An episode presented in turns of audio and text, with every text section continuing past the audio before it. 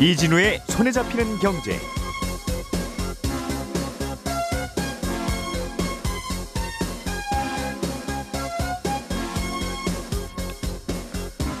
안녕하십니까 이진우입니다. 지금까지는 주택을 담보로 맡기고 은행에서 대출을 받으면 만기가 제일 긴 게 40년 아 30년짜리 대출이었습니다. 그런데 다음 달 1일부터는 만기가 40년짜리 대출이 나옵니다. 만기 40년짜리 대출은 원금을 40년 동안 나눠서 갚는 거라서 매달 내는 돈이 줄어들기 때문에 부담이 적을 거라는 건데요. 잠시 후에 이 내용을 자세하게 좀 살펴보겠습니다. 영국에서 완전 자율주행 선박이 출항을 했습니다. 그러니까 3주 동안 바다를 건너서 미국까지 가는 배인데 아무도 운전을 안 해도 스스로 간다는 뜻이겠지요. 어, 완전 자율주행 선박 기술은 지금 어디까지 와 있는지 그리고 기술적으로 난관은 또 혹시 어떤 게 좀 더 남아 있는지 알아보겠습니다.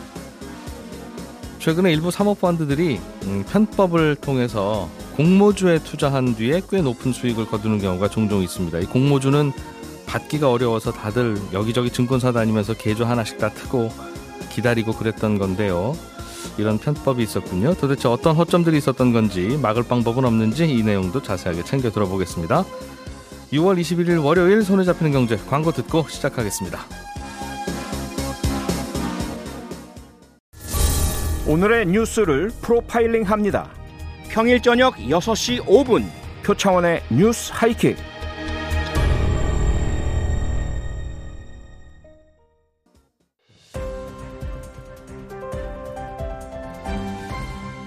이진우의 손에 잡히는 경제. 네, 중요한 경제 뉴스들 들어보는 시간입니다. 아, 세 분 나와 계십니다. 아, 남들과는 다르게 누구보다 쉽게 설명해 드리려고 어, 월요일을 기다려 오신 세 분이 나와 계시답니다. 고란 경제 전문 기자, 김현우 생복자산관리연구소장, 손에 잡히는 경제 박세훈 작가 세 분 어서 오십시오. 네, 안녕하세요. 세분 기다리던 월요일이 왔습니다. 네. 네. 그, 그리 기다리셨던 표정들은 아닌 것 같은. 월요병 때문에 저희도.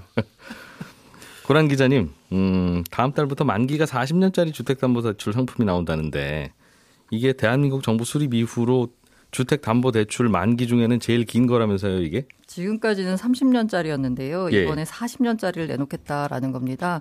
금융위원회가 올해 중점 추진 과제로 취약계층에 대한 맞춤형 지원을 강화했거든요. 이 가운데 이 청년층 대상으로 초장기 몰기지를 도입하겠다라는 세부 계획을 내놨습니다. 이게 음. 청년층 같은 경우에 소득이 낮아서 내 집 마련이 어렵잖아요. 그래서 음. 비용 부담을 줄여주겠다는 취지입니다.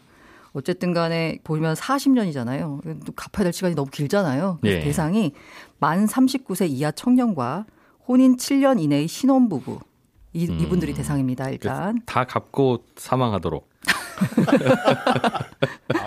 아, 네, 뭐 그 가능성이 그렇죠. 높죠. 네, 저처럼 이제 50에 가까운 사람이 아, 가능성 굉장히 빌려가면 네. 90까지 이 친구 못 살 것 같은데라는 네. 생각이라 안 빌려주는 거잖아요, 그죠? 네, 그렇습니다. 예. 신혼부부 연령 제한 없는 거잖아요. 없습니다. 그래서 아까 아. 되게 극단적인 케이스를 말씀하셨는데요. 그럼 70세 신혼부부도 받을 수는 있어요? 받을 수는 있습니다. 네. 아, 이건 수년과는 관계 없는 거네요, 그러면. 네, 극단적으로 얘기하면. 네. 음. 근데 어쨌든 초, 이런 죄송합니다. 초혼만 가능합니까? 네. 아. 정책을 수립할 때는 신혼부부의 경우 초혼만 가능한가요? 저는 초혼만으로 알고 있는데 소장님이 하실 말씀 있는 것 같은데요. 아니요, 아니요. 저는 초혼만은 아닌 걸로. 같아요. 네, 김현우 소장님은 결혼에 아직 관심이 없어서. 아, 네. 이 부분은 제가 확인해 보겠습니다. 초혼만 되는지는요. 예, 어쨌든 예. 신혼부부의 기준은요, 혼인 7년 이내입니다. 음, 네. 그렇게 해서. 네, 이분들 같은 경우에는요, 그래서 40년 만기 고정금리로요, 보금자리론과 적격 대출을 이용할 수 있습니다. 이 보금자리론 같은 경우에는요, 집값 6억 원, 소득 7천만 원 이하 가구에 제공되는 고 고정금리 주택담보대출인데요. 예. 이미 17만 가구가 이용 중이십니다. 지금까지는 최대 3억 원까지 가능했고요. 30년이 최대였는데 예. 다음 달 1일부터는 한도를 3억 6천만 원까지 늘려주고요. 40년 만기가 도입이 됩니다. 예. 대출금리는 40년 기준 최저 2.9%입니다. 음흠.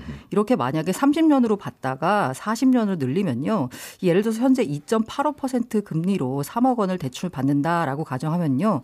30년 만기일 경우 지금 현재는 124만 1,000원씩 갚습니다. 한 달에. 네. 예. 그런데 만약에 40년 만기로 늘리면요. 한 달에 갚는 비용이 105만 7천 원으로요. 음. 한 15% 정도 매달 갚는 비용이 줄어듭니다. 예. 아무래도 부담이 줄어드니까요. 바- 모기지 받기가 더 마- 그러니까 마음이 편하겠죠.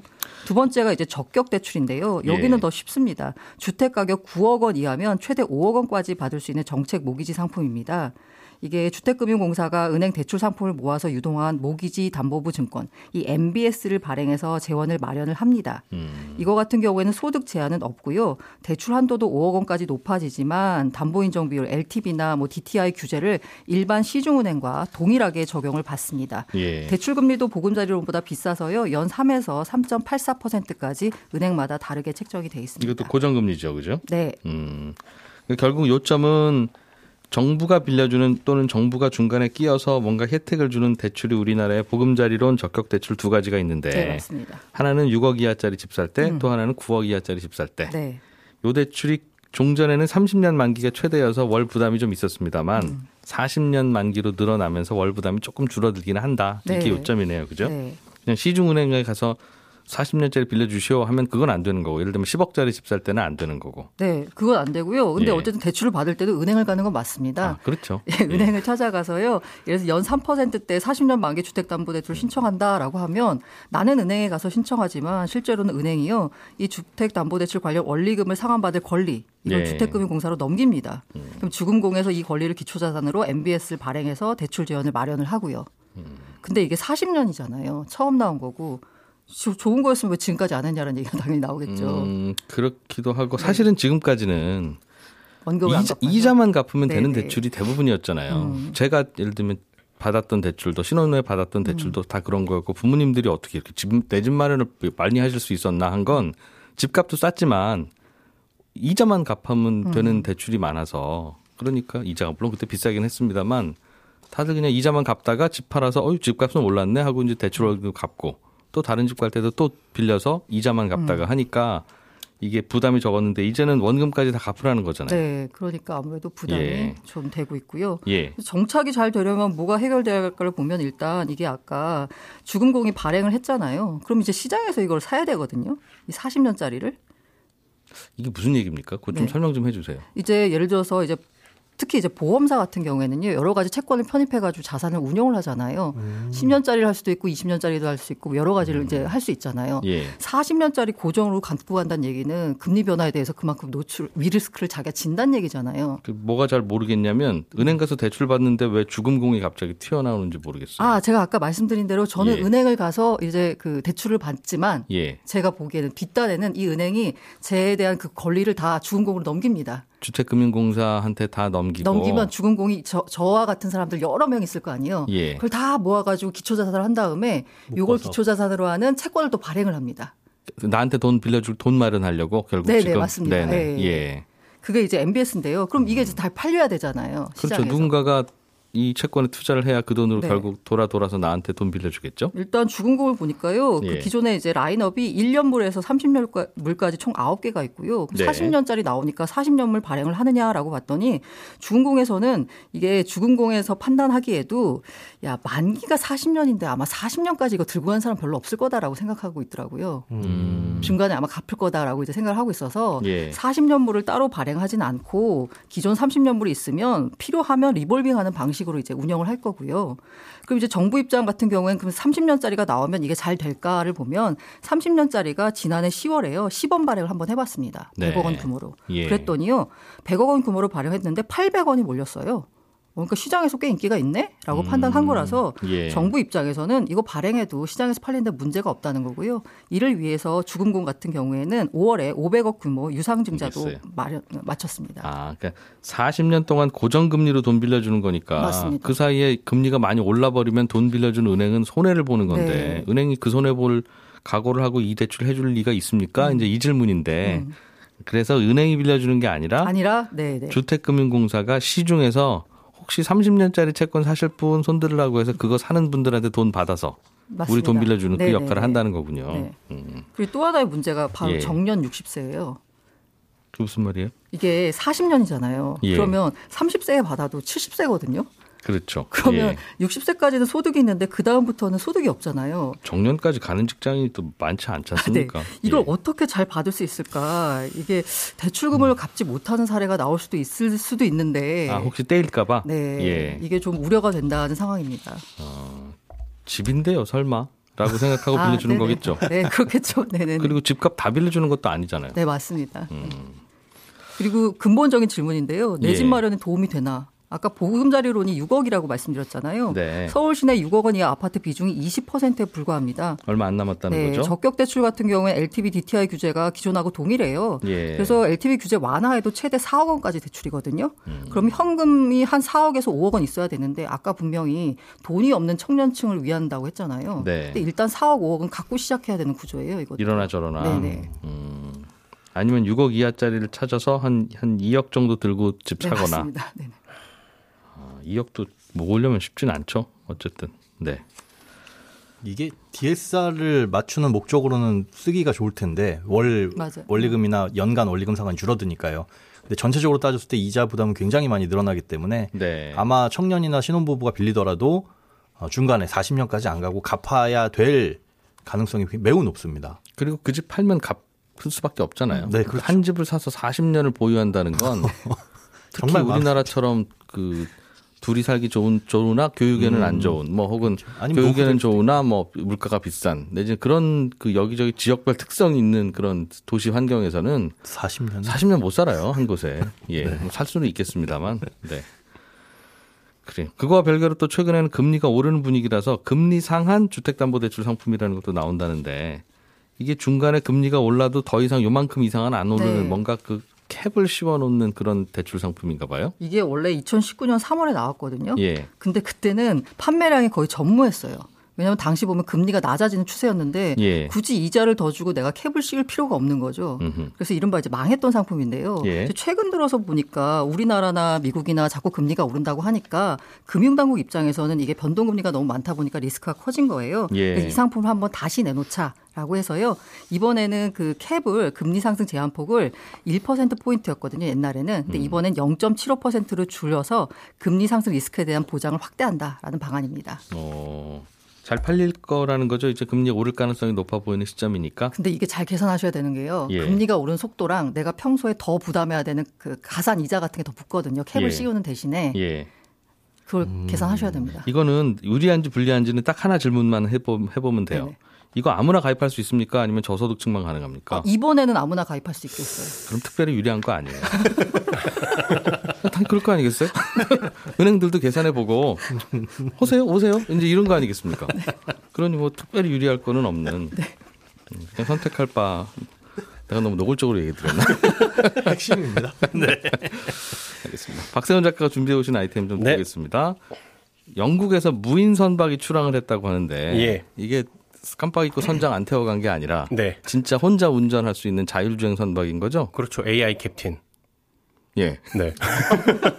진짜로 한 명도 안 타고 있어요. 그러니까 지금 예. 비행기도 오토파일럿 기능 있고 자동차도 크루즈 모드 같은 기능 있잖아요. 네. 고성능 배에도 이런 게 탑재돼 있긴 한데 아, 사, 사람이 타서 중간중간 제대로 하고 있는지 계속 확인은 해야 됐거든요. 예. 이번에 출항한 배는 어, 그 해양 생물 조사하는 아주 작은 선박이에요. 대략 한 15m 길이에 5톤 무게인데 예. 완전히 배가 알아서 판단하고 행동하는 겁니다. 어, 작은 배인데 네. 진짜 사람은 안 탄다는 거고. 그렇습니다. 어, 그러면 정말 혼자 운전하는 건데 그렇죠. 어, 괜찮아요?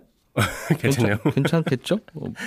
어, 어떤 식으로 운영이 되냐면 예. 레이더랑 GPS로 방향 잡고요. 예. 돛대 비슷한 거에 카메라 6대 달아서 전방에 뭔가가 나타나면 사진을 찍고 음. 그걸 배에 탑재된 AI에 전송을 하면 AI가 그 이미지를 인식해서 아 이건 장애물이다. 그럼 아. 판단하고 피해 가는 겁니다.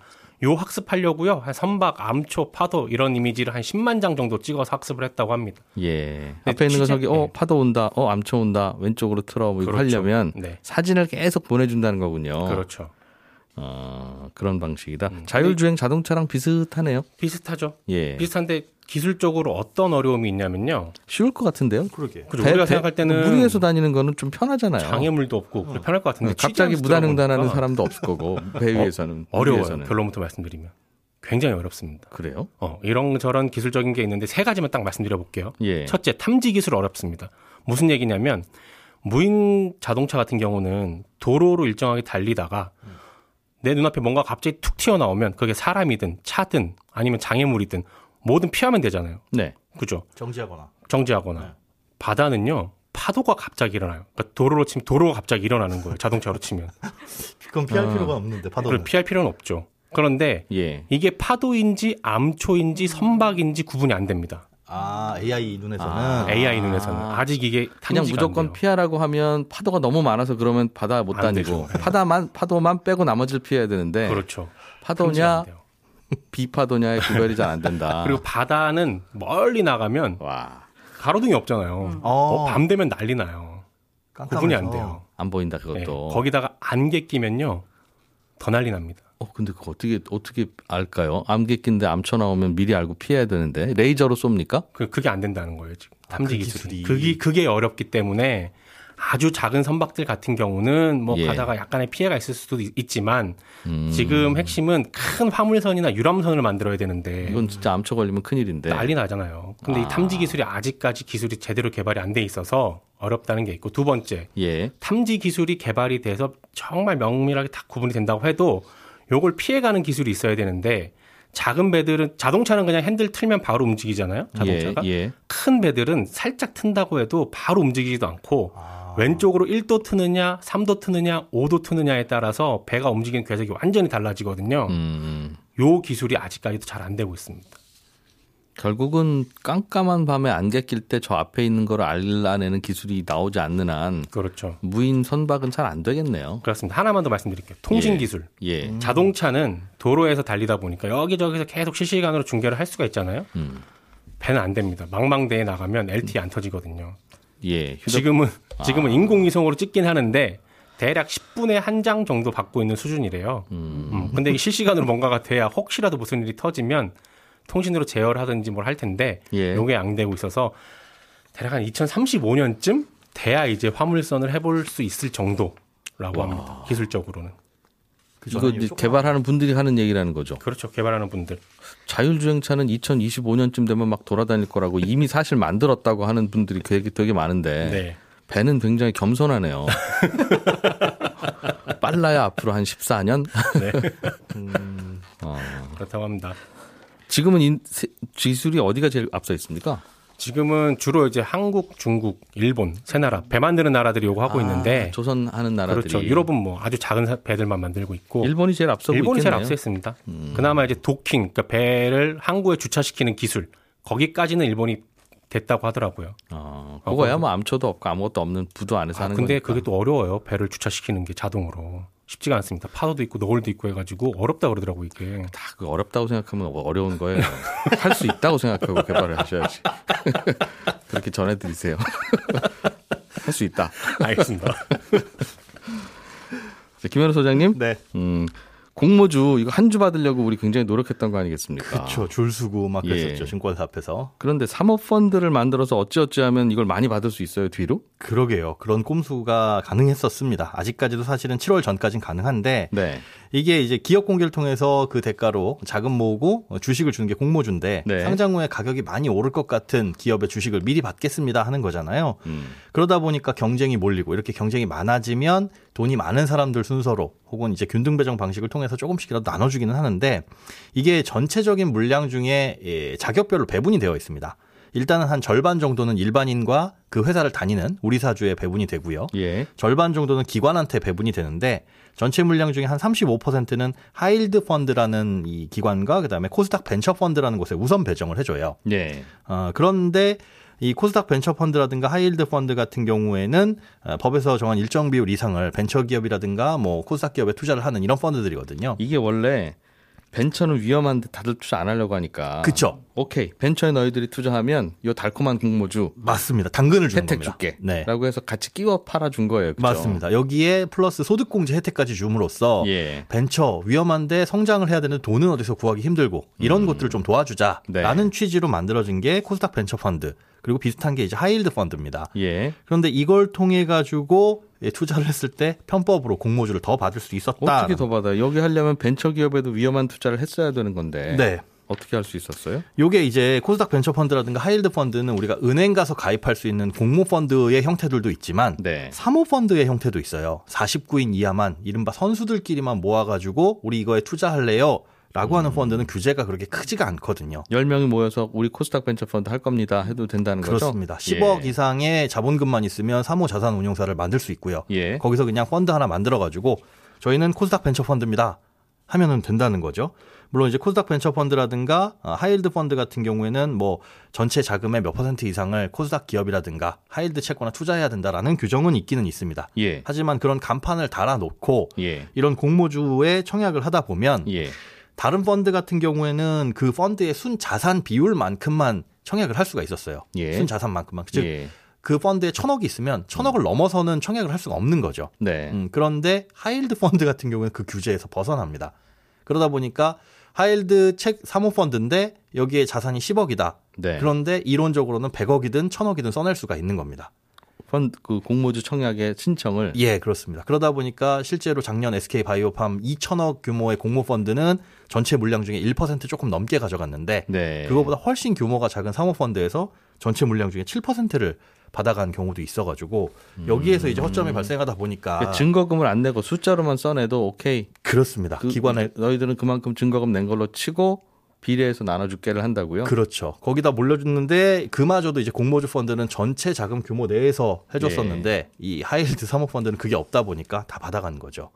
그리고 코스닥 벤처에는 나중에 투자하든 말든 그건 알아서 하는 거고. 심지어 거기서 받은 것들을 안에 있는 특정인에게 몰아주거나 아니면 그 이후로 펀드 사모 펀드를 해산하는 경우도 있습니다. 아 받고 공모주 받고 그냥 끝. 차입하고 더 이상 벤처 투자는 안 할랍니다. 해산. 네. 그래도 됐다는 거죠. 조금 조금 허탈한 부분이긴 합니다. 허점이 어, 이렇게 이거 있어요. 뭐 그래서 아직 다음 달 고친다는 겁니까 이거? 이게 7월 1일 이후부터 이, 이 신고를 하는 기업에 한해서 예. 라는 거기 때문에 예, 사실상 요번 달 이전까지 증권신고서를 제출한 기업은 해당이 안 되는데 이 네. 다음 달부터는 그게 막힐 것으로 보입니다. 그리고 그렇게 해산하게 되면 앞으로 어, 이 청약을 할 때 제한상을 한 1년 동안은 청약을 못 하도록 제한을 둔다. 요런 예, 페널티 규정도 신설이 이런 걸 됩니다. 법의 허점이라고 봐야 되는지 얄미운 사람들이라고 봐야 되는지 참 합법이긴 한 건데. 네, 아직 정재수 정리는 여기까지 하겠고요. 고란 기지면 준비해 오신 게임에서 상장 얘기는 좀 이따 커피 한 잔 하면서 다시 나누도록 해요. 예, 고맙습니다. 고맙습니다. 감사합니다. 예, 저는 11시 5분에 다시 오겠습니다.